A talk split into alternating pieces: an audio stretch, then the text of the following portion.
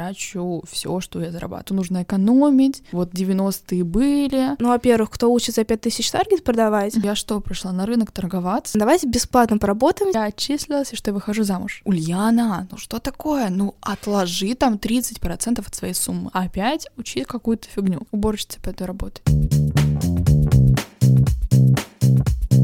Всем привет, меня зовут Альбина, и я таргетолог, и это подкаст «Не рано ли», где мы с молодыми предпринимателями и фрилансерами болтаем о бизнесе, трудностях, факапах и жизненном опыте в целом. И сегодня у нас в гостях Ульяна, селф-мейд-миллионерша, наставник эс эм эм-специалистов, после обучения которой ученики выходят на доход от сто тысяч рублей с нуля, а также окупают обучение за неделю наставничества. Ульяна монетизировала Инстаграм на два с половиной миллиона за год с охватами четыреста пятьдесят человек. Привет! Привет-привет, как твои дела? Все хорошо, как у тебя? Все отлично.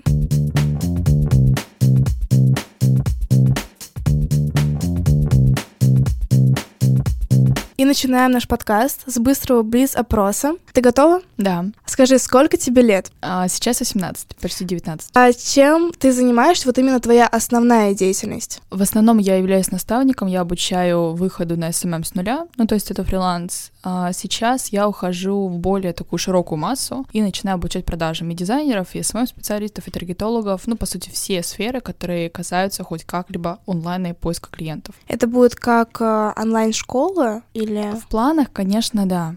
Последний поток я провожу в апреле. Я провожу его все еще со своим личным участием, потом уже это будет куратор, это будет онлайн-школа, ну и, конечно, что-то более масштабное. Мысль, с которой ты проснулась сегодня? Я не думала. Я думала, что мне три часа, не три часа, а три минуты до планерки, что я проснулась за три минуты и думаю, господи, хорошо, что я успела. А кем ты хотела стать, когда была маленькой? А, сначала хотела стать художником, когда мне было, наверное, лет пять-семь. Когда я уже пошла в школу, хотела стать дизайнером интерьеров, и на всех опросах я писала, что я буду либо архитектором, либо дизайнером интерьеров, но все пошло совершенно не так. Мне кажется, очень-очень маленький процент людей, которые реально работают по профессии, которые выбрали в детстве, такие... О, я да. пока что никого из таких людей не встречала. Вот. Серьёзно? Вообще, да. Я, наверное, не знаю, человека два знаю, которые прям с детства такие, я хочу стать, например, врачом. Угу. И они прям реально становятся врачами, потом крутыми специалистами, и это их призвание...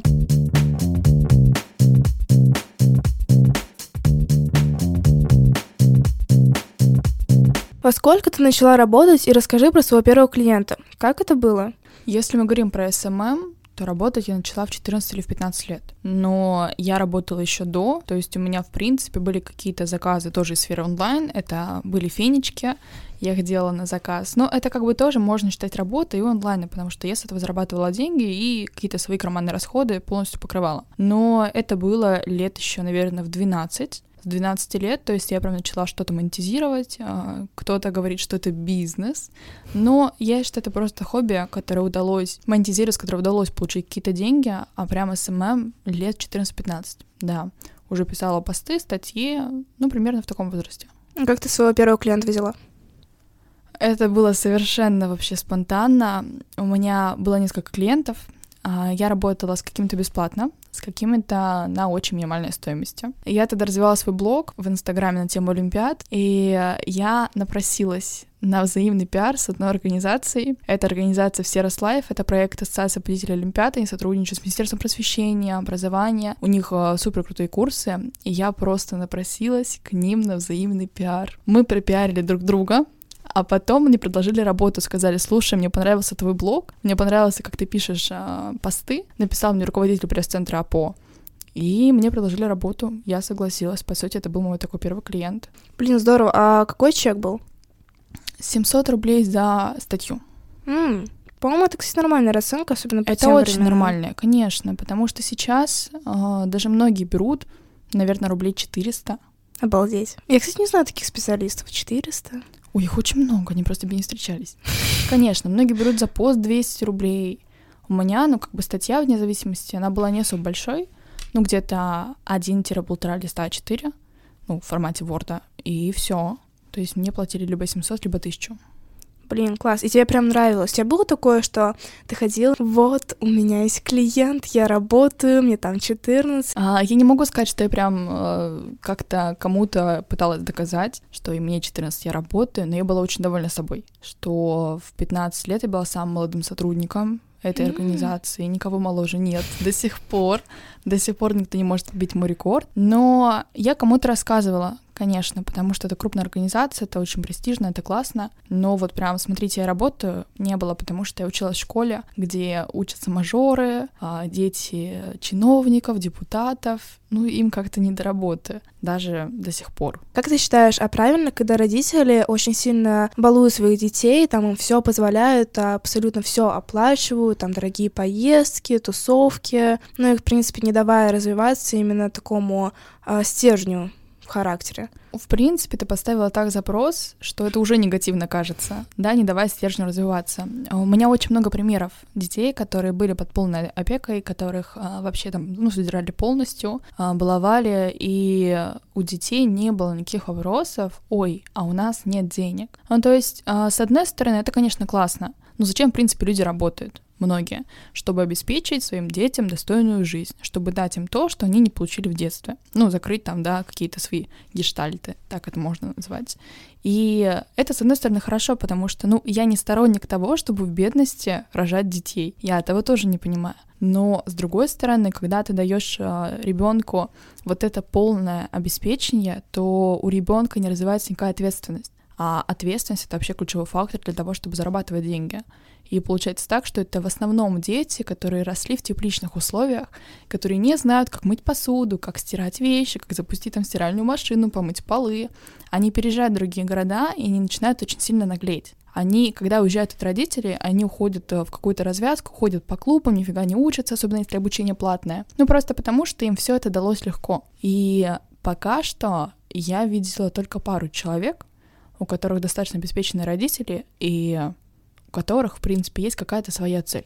У остальных детей таких родителей, наверное, есть просто, ну, когда-нибудь я начну работать, и сразу mm-hmm. стану депутатом или лидером компании, мне будут платить миллионы. У меня много таких примеров. И их, наверное, процентов девяносто восемь.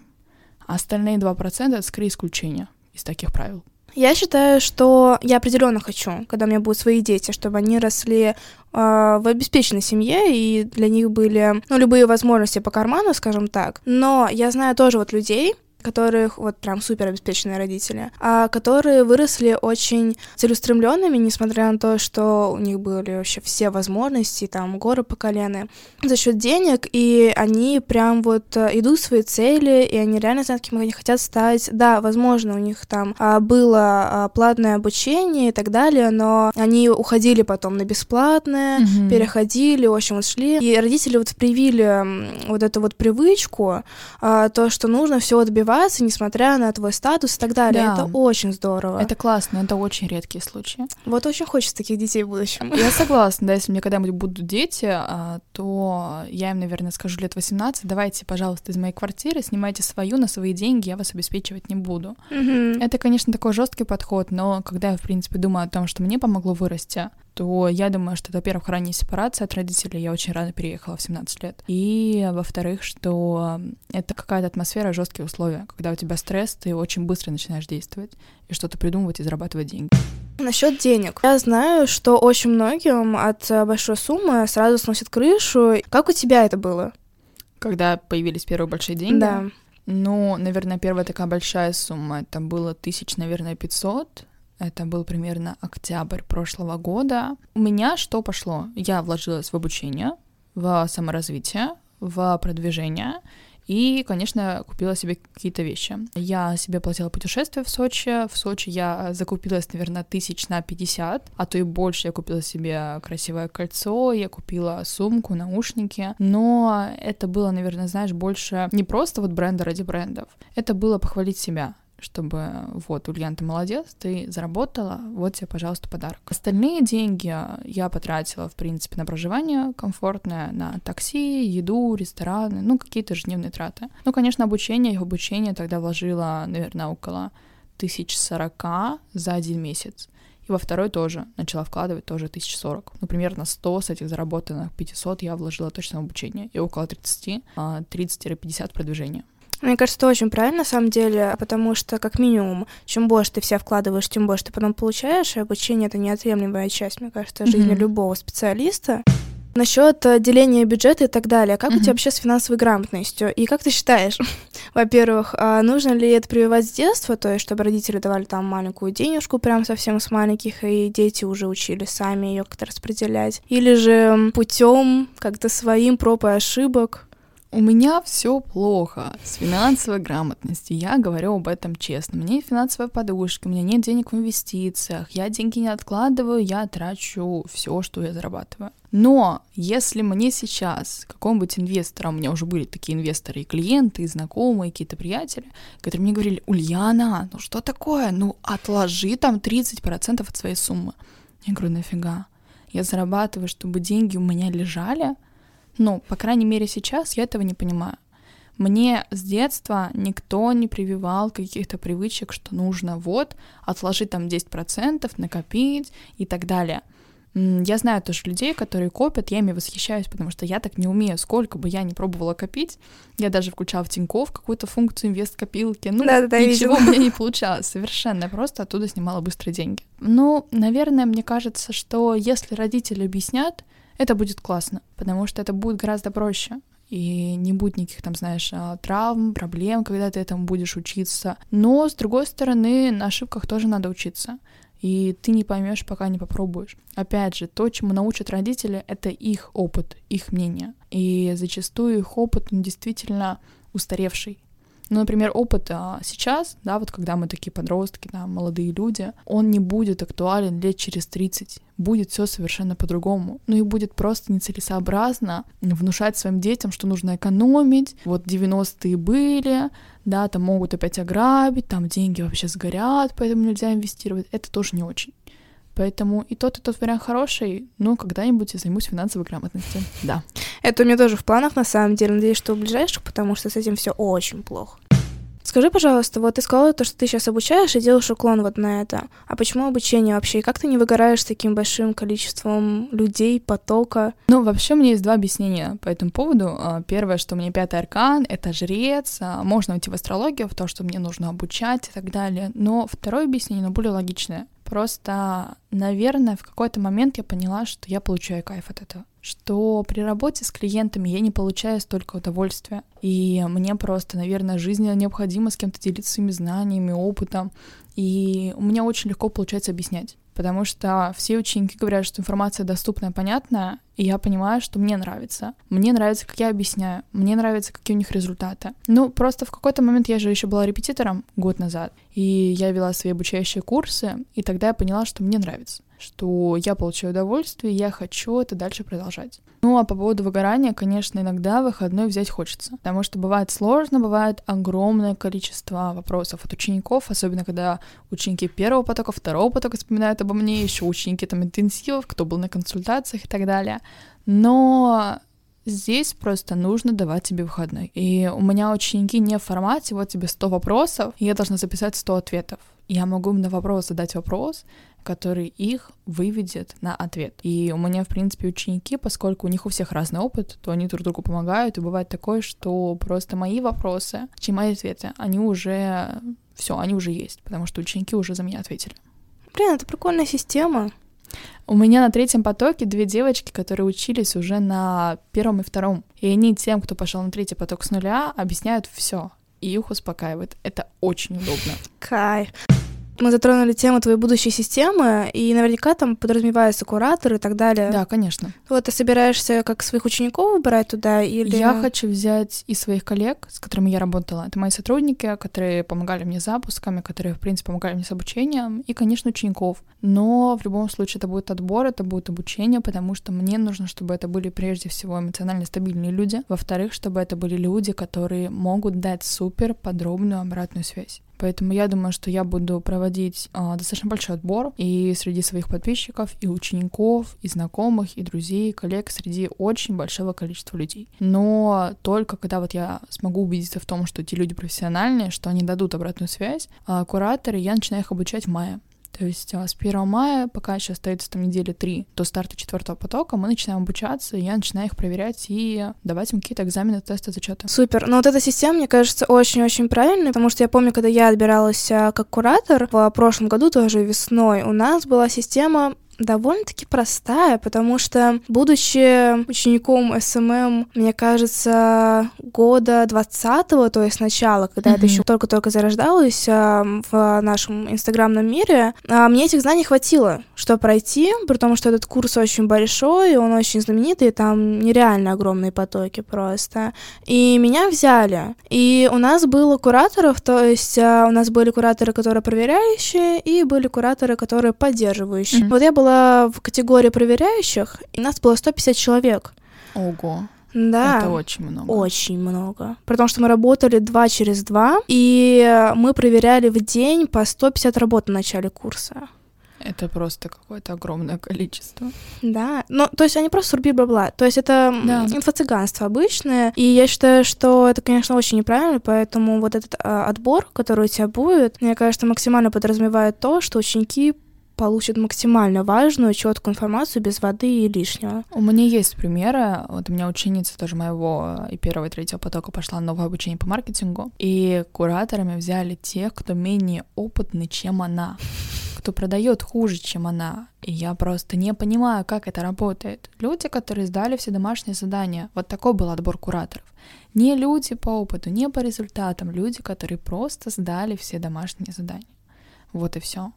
И я сама, когда проходила обучение, если кураторы и были, вообще это просто спасибо, что они хотя бы были, да, на каких-то обучениях, то мне с ними везло периодически. Когда я спрашивала обратную связь у своих коллег, да, каких-то одногруппников, учеников, то я понимала, что мне просто повезло с куратором, что остальным кураторы пишут какую-то шаблонную обратную связь. Да господи, взять те же курсы ЕГЭ. Ну, конечно, там очень много скриптов. Их заставляют писать какие-то пожелания, мотивационные сообщения, это да. Но проблема в том, что это все так наиграно, и кураторы, в моем понимании, когда я просто думаю о каком-то, знаешь, там, ЕГЭ-курсе, потоковом курсе, я понимаю, что они мучаются. Вот реально, что они мучаются, что не в кайф работают. Это очень важно. Мне важно, чтобы кураторы не истерили, чтобы у них не было каких-то эмоциональных а, ям, из которых они не могут выбраться, потому что это все очень быстро считывается учениками, и общая атмосфера курса, она огромным образом влияет на результаты,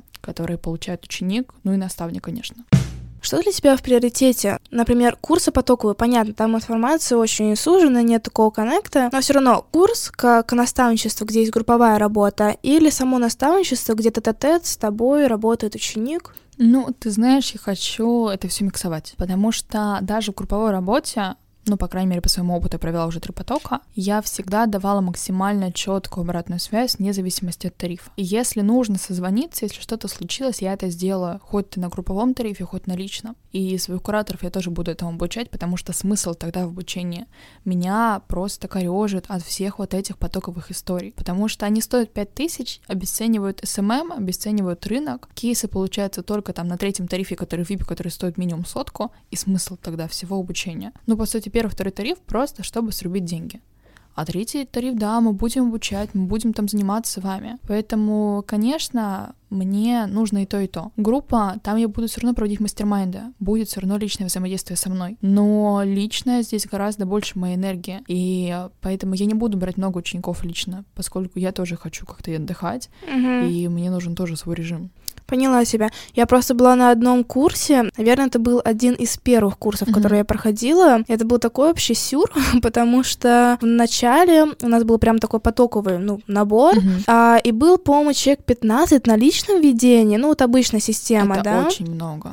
Ну, в общем, эти пятнадцать человек получили своих клиентов, которые mm-hmm. обещали, но эти клиенты были продажные. Mm-hmm. То есть им заплатили, чтобы они такие: о, да, конечно, мы возьмем там ваши пять тысяч, которые люди с дрожащими руками перед такие: пожалуйста, мои услуги стоят пять тысяч, купите таргет за месяц, да? И они такие: да, конечно, потому что и они сами проплачены, и вот эти пять тысяч проплачены, господи. Ну, во-первых, кто учится пять тысяч таргет продавать, mm-hmm. а во-вторых, ну, что за фигня как бы?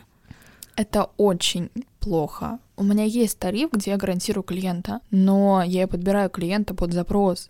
своего ученика. И это не люди, которые там, знаешь, я им заплатила, пожалуйста, возьмите там пять тысяч с ученика. Люди, да, с которыми я договорилась, какие-то мои знакомые, там мои холодные клиенты, теплые, это неважно кто. Но люди проверенные, которым я доверяю, с которыми я работала, с которыми я бы хотела, возможно, потенциально работать, но я их просто отдаю ученикам. И я ученикам помогаю с этими клиентами. Таргет за пять тысяч — это как эс эм эм за пять тысяч. Это просто, ну вот, обнять и плакать. Это такой демпинг, это выгорание. Это, ну, я не знаю, как это описать, у меня всегда очень, это щепетильная тема демпинга и, в принципе, обесценивания своих услуг, потому что это очень плохо, из этого очень трудно выбраться. Я просто помню, как я выбирала своего первого клиента, я такая, давайте бесплатно поработаем, типа, две недели. Да-да-да, я понимаю. Классика, да? А, а потом что-то меня как-то переключило, и я такая... Ну, может быть, за тестовый период взять пять тысяч, и я такая пишу, расписываю по скрипту, который мне mm-hmm. обещали. Такая вот пять тысяч за две недели, типа таргеты все такие. И меня заигнорили, короче. Это вот когда вот я искала, да, вот был длинный период, mm-hmm. и на самом деле такой бич нашего поколения этих курсов э, шаблонных, потому что абсолютно не обучают продажам. Да, вообще никто не обучает продажам. Тебе говорят, вот, смотри, можно откликаться в Телеграме, а, можно делать рассылки холодные в Инстаграме. И это все способы. А, ну ладно, еще можно выложить на Авито свои услуги и написать в комментарии кому-нибудь в сообществе ВКонтакте. Можно это сделать, но проблема в том, что здесь очень много нюансов, потому что потом такие выпускники курсов, ты оставляешь вакансию, там, я ищу таргетолога, и он тебе пишет, здравствуйте, а таргетолог нужен? И ты просто смотришь на это сообщение, думаешь, да нет, по приколу решила выложить это сообщение. Не нужен мне таргетолог, о чем вы? Я же не писала об этом.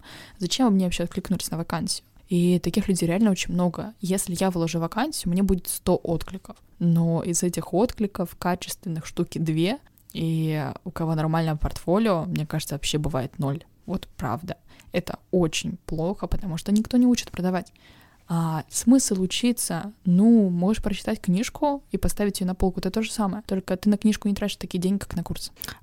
А как ты вообще относишься к чату вакансий? Ну, у меня ученики находят там какие-то вакансии, каких-то клиентов, но там нужно быть очень аккуратным, потому что нужно сразу объяснить стоимость своих услуг, нужно сразу выставить границы. Там есть клиенты, есть адекватные.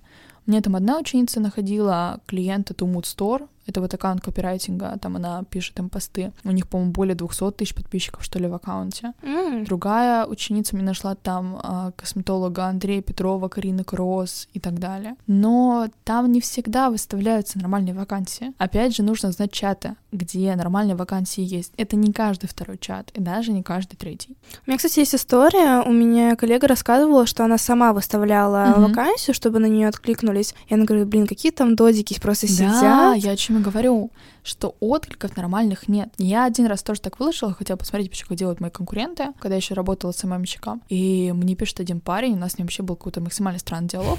Здравствуйте, ну здравствуйте. А вам нужен эс эм эм-щик? Нужен. А сколько дадите за мои услуги? Я думаю, я что, пришла на рынок торговаться за твои услуги? Я говорю, предложи. Ну вы сколько предложите? пятьдесят ну, рублей. Ага, да. Я говорю, ну предлагай. Он говорит, сто тысяч. Я говорю, нет, много. Такой, ну ладно, пятьдесят. Я говорю, нет, много. Он опять, ну пятнадцать. Я говорю, нет, много. Он говорит, давайте бесплатно сделаем. И вообще, я Что? так смеялась с этого диалога. Это было максимально просто странно. Это нельзя никак объяснить. И ведь человек где-то научился так продавать. Не просто продавать, а вот еще и эс эм эм он научился. Ну, это, знаешь, это из позиции, что мы выложим э, фотографию кофе из Пинтереста и напишем «Доброе утро» каким-нибудь максимально странным шрифтом, и будет все красиво. У меня есть такие примеры. Причем они берут за эс эм эм тридцать тысяч. тридцать? Да, у меня знакомая... Хорошо продают? Ну, Кто я не покупает? знаю, видимо, что да, потому что у меня знакомая, которая ведет свой бренд одежды, она купила. Она внесла предоплату, и она просто видит, и там, знаешь, там реально такое прямо обоснование.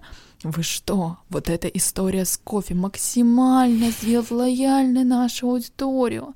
Да у нас все будут ставить реакции на эту историю с кофе. Я думаю, боже мой, где человечество свернуло просто не туда? Что у нас произошло? Что история с кофе — это просто верх какого-то маркетинга. Завлекающая первая история. Очень вовлекающая. Каждый раз, когда я вижу кофе, я просто достаю свою карту, начинаю вводить пин-код и говорю, пожалуйста, куда мне внести деньги? Так и происходит просто каждое утро.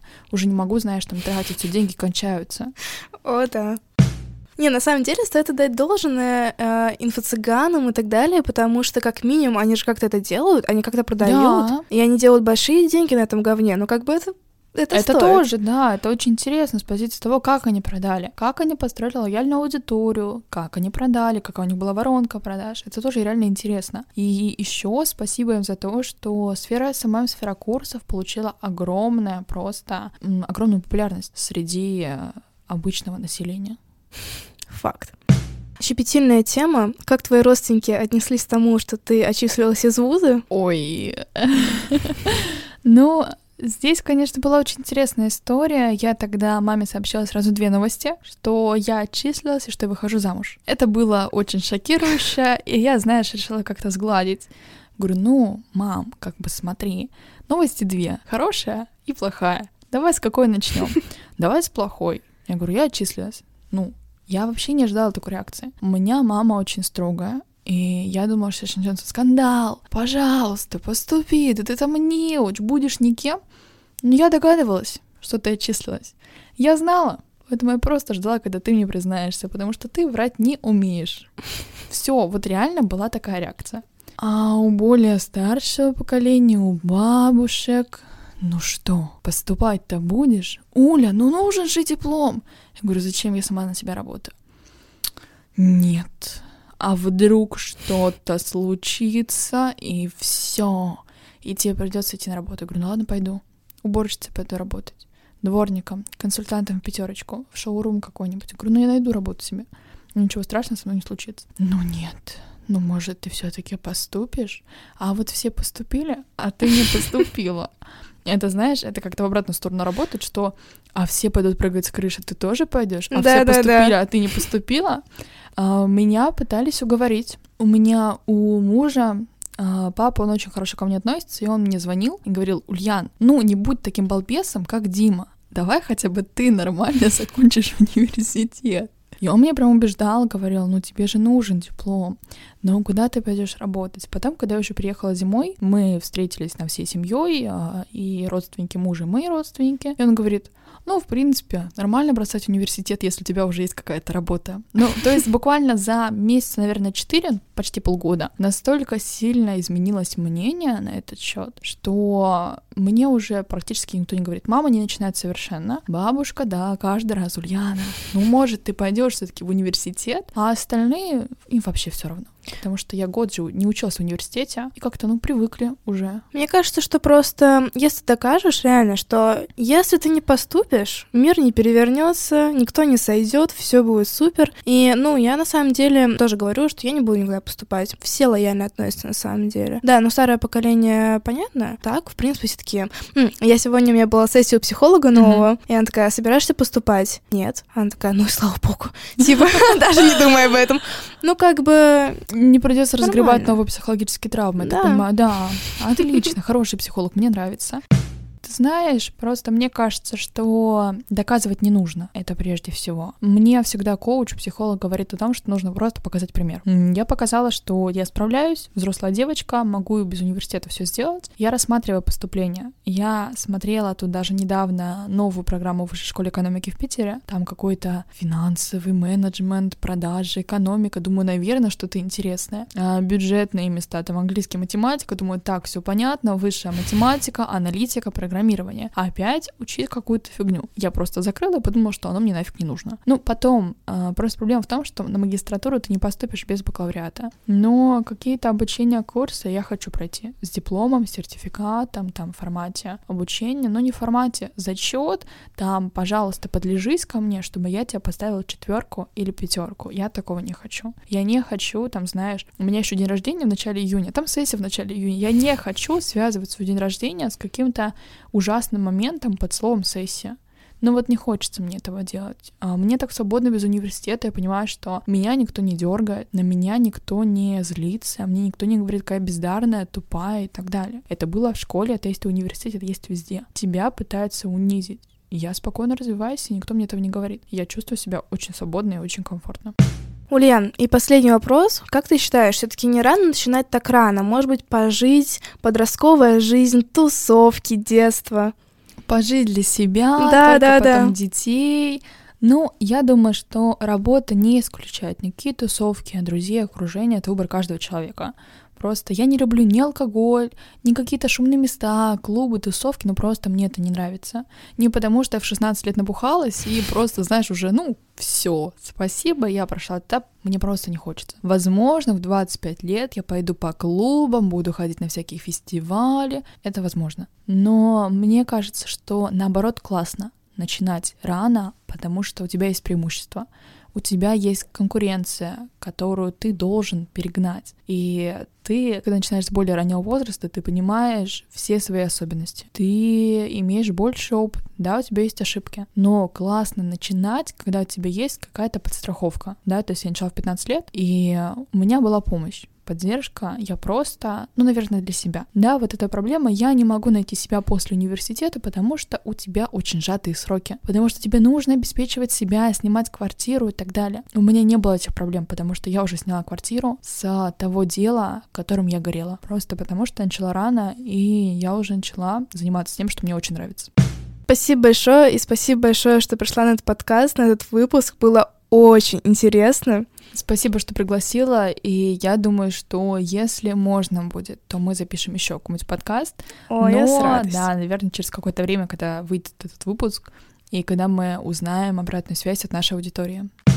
Слушайте подкаст «Не рано ли» каждый вторник на всех площадках. Если вы хотите поддержать этот подкаст, ставьте сердечки или звездочки в зависимости от вашей платформы и пишите в комментарии ваш инсайт и как вы относитесь к онлайн-обучению.